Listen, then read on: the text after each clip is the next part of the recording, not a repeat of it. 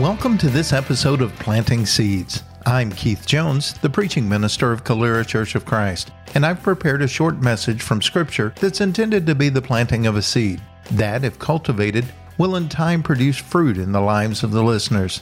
Now, let's get started. The Lord bless and keep you. May His face shine upon you and be gracious and give you peace. In this episode, we'll continue our study of the book of Malachi by looking at Malachi chapter 2, verses 10 through 16. If you have a Bible with you, follow along while I read. Have we not all one Father? Has not one God created us? Why then are we faithless to one another, profaning the covenant of our fathers? Judah has been faithless, and abomination has been committed in Israel and in Jerusalem.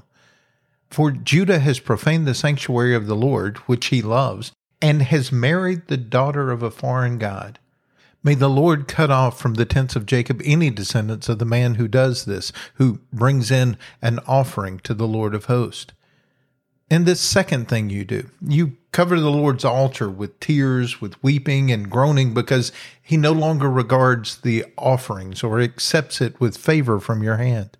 But you say, why does he not?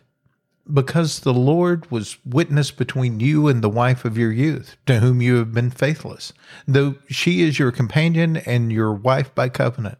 Did he not make them one, with a portion of the Spirit in their union? And what was the one God seeking? Godly offspring. So guard yourselves in your spirit, and let none of you be faithless to the wife of your youth. For the man who does not love his wife but divorces her, says the Lord, the God of Israel, covers his garment with violence, says the Lord of hosts. So guard yourself in spirit, and do not be faithless. As we have looked at the book of Malachi so far, we have seen that Judah doubted God's love. But as we look deeper, we see that that said more about them than it did about God. They had actually dishonored God, and that had put them in circumstances where they didn't feel very loved. This was because they hadn't guarded knowledge of God and His covenant. And this failure had consequences with God, but also with the whole community of believers. And that's what this section is about, this breaking of faith with the people of God. We have read up to this point about the priest not being faithful to their covenant with God, but here we see that in turn kept them from being faithful to the ones who relied on the priest to know what God wanted. And this was a time when people didn't have Bibles on their coffee table and everyone could look for themselves. They were wholly dependent on the priest to understand what God wanted. So if they were not accurately communicating what God wanted, they didn't know what to do, what they were supposed to be doing to honor God. As a result of this, the sacred space of Israel had been defiled, and service to God was dreadful. Verse 11 in my translation said that Judah had profaned the sanctuary of the Lord.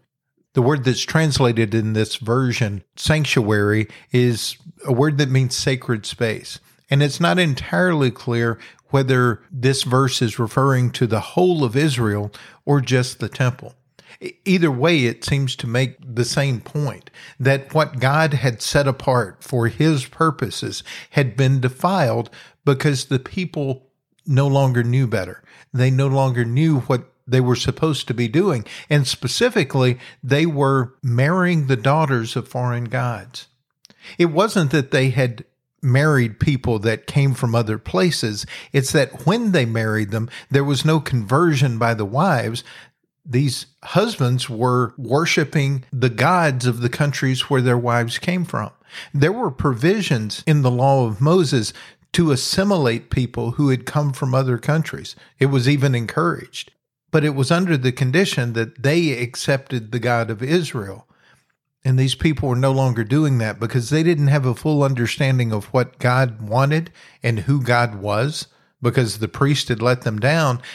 They somehow thought it was okay to worship these other gods. In doing that, they had defiled the sacred space that God had set apart for worship of Himself. As we think about that, ourselves and look for some application in our time. I wonder if 1 Peter chapter 3, verse 15 might not apply to us. There it says, set apart Christ as Lord in your hearts. Or some translations say, sanctify Christ as Lord in your hearts. Either way, it has this idea of our hearts being a sacred space in which we set aside Christ as Lord. When we allow our hearts to be contaminated by the world around us, when we let things other than God control our decision-making, we take Jesus off of the throne of our heart. We dislodge him from that sacred space and we corrupt it with other gods. We have to be very careful that we guard that sacred space, that we keep it holy and we allow God to do the work that he wants in our lives because we've left our heart open to him and have come to him with a genuineness of heart that allows him to equip us for all the things that he's called us to. Which leads us to this idea about service to God. This passage says that service was dreadful. Specifically, he was talking about the service that was being performed in the temple at the altar.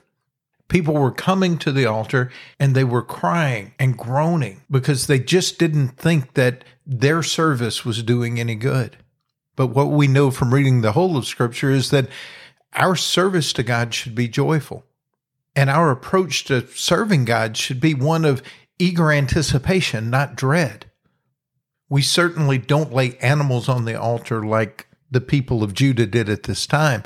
But in a previous episode, we talked about how we have been called to be living sacrifices, that we give ourselves totally to the work and service of God. And Paul in 2 Thessalonians chapter 3, verse 13 says, as for you, brothers, do not grow weary in doing good. We should never be tired or frustrated or angry or upset about doing things for God. If we are, it belies a problem with our heart. That sacred space that's supposed to be set apart for Jesus has been damaged or corrupted in some way, and now our service is not joyful, but it's a burden. So the Hebrew writer in Hebrews chapter 12, verses 1 and 2, challenges us to compare ourselves to Jesus. It says there, therefore, since we are surrounded by so great a cloud of witnesses, let us also lay aside every weight and sin which clings so closely, and let us run with endurance the race that is set before us, looking to Jesus, the founder and perfecter of our faith, who, for the joy that was set before him, endured the cross, despising the shame, and is seated at the right hand of the throne of God. We're told that Jesus considered serving God a joy, and that nothing could derail him for that or take his eyes off of that, not even being executed on a cross. Paul writes in Philippians chapter 2 that Jesus was obedient to the point of death, even death on a cross. I find it frustrating sometimes that a lot of Christians are only willing to be obedient to God to the point of discomfort or dislike. If we don't like what God's called us to do, if it makes us uncomfortable, we come up with excuses and say, that's not my calling or my gift, or nobody's perfect, or I'm only human. What we've been called to is to open our hearts up, let them be sacred spaces for the Lord to do his work.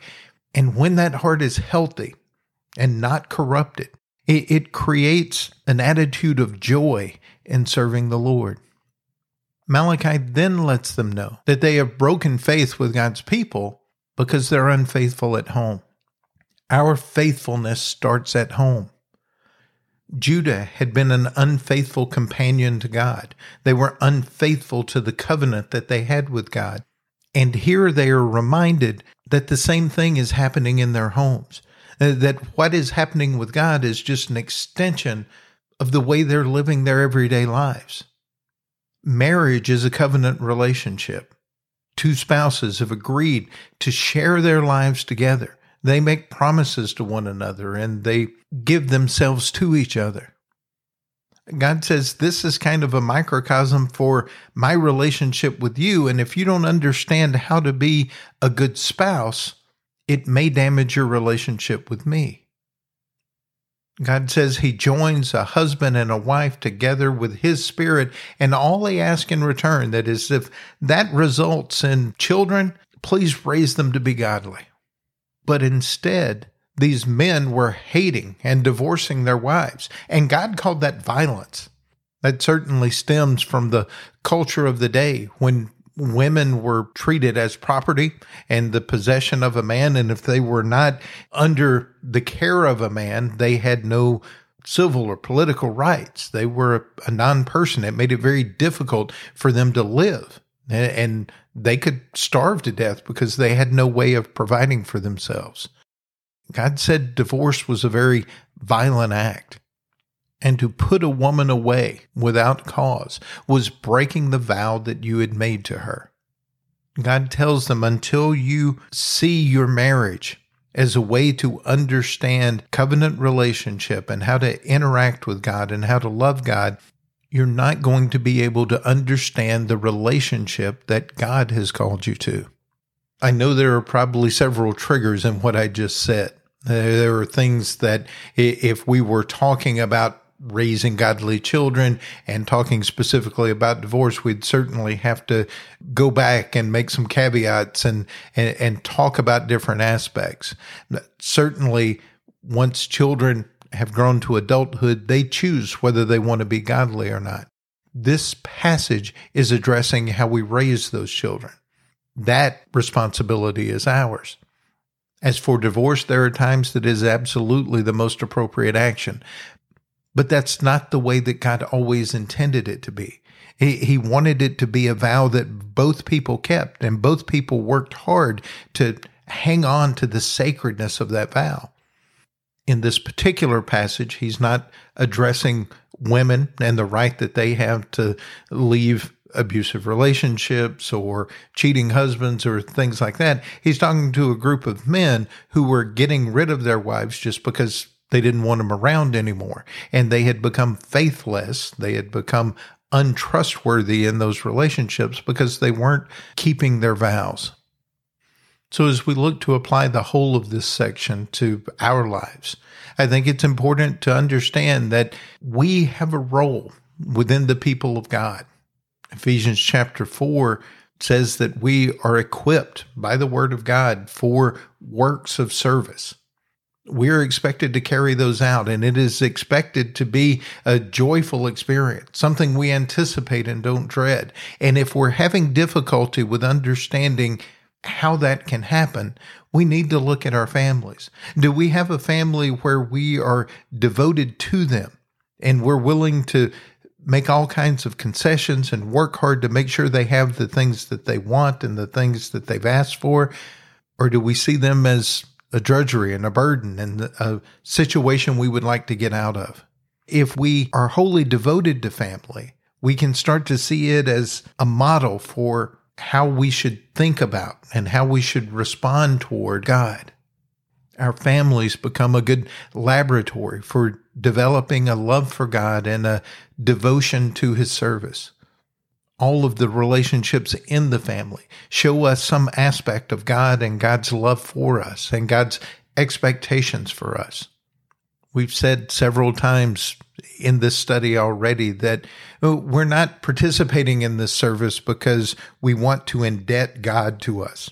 We're not trying to make him owe us salvation. We know there's nothing we can do to earn that.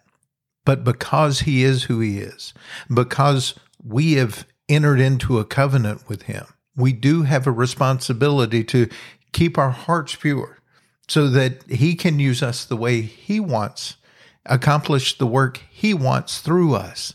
And we can practice that kind of faithfulness within our families to help us continue to make progress in our relationship with God.